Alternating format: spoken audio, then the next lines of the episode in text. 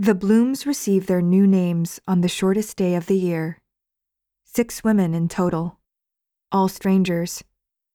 They stand in an empty parking lot and wait to be checked in. Snow has scrubbed the landscape clean, capped the roof of the rundown mall that is one of the few buildings still standing on this frozen stretch of highway. The bloom last in line pauses to appreciate the freeze.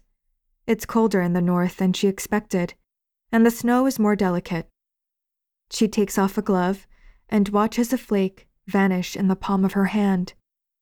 She's never seen snow before, and the snowflake feels refreshing on her skin, like a cool cloth pressed to a feverish forehead.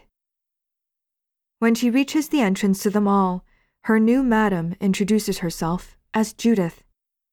She is nothing like the Bloom's previous madam, who drifted around in a linen caftan and calfskin sandals. Judith wears a fur lined parka, black snow pants, and a pair of steel toe boots, as if she was hired to demolish the dilapidated mall they're standing in front of. Judith reads off a clipboard. Your name will be Rose. Rose, she repeats a cloying, sentimental name, like a grandmother who keeps apple pies in the deep freeze. She had expected one of the pseudonyms shared among the Asian girls in the loop where she used to work Jade, May, Lotus. It never mattered that the names were cliche or that she is as white as she is Korean.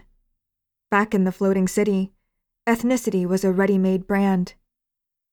Judith lowers her voice I wanted to let you girls choose your names for yourself, but Mayor likes things his way. Is Mayor my client? Rose asks, careful to sound casual. He doesn't want us to use that word here, Rose. Think of him as your collaborator. Judith opens the front door of the mall, and Rose follows inside. Welcome to the Millennium Mall,